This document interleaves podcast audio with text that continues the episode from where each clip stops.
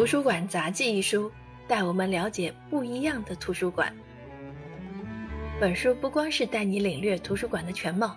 也会选出一些世界上有名代表性的图书馆馆藏珍品和工作细节，进行单独详细的介绍。此外，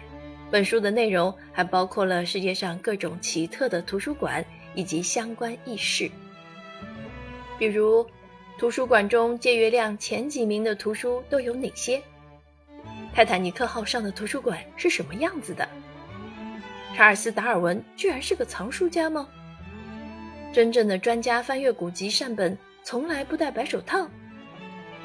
爱书的你，真的了解图书馆吗？图书馆杂记一书内容丰富多彩，包罗万象，有简洁明了的历史故事，光怪陆离的趣事轶闻，也有令人受益匪浅的冷知识和巨大的信息量。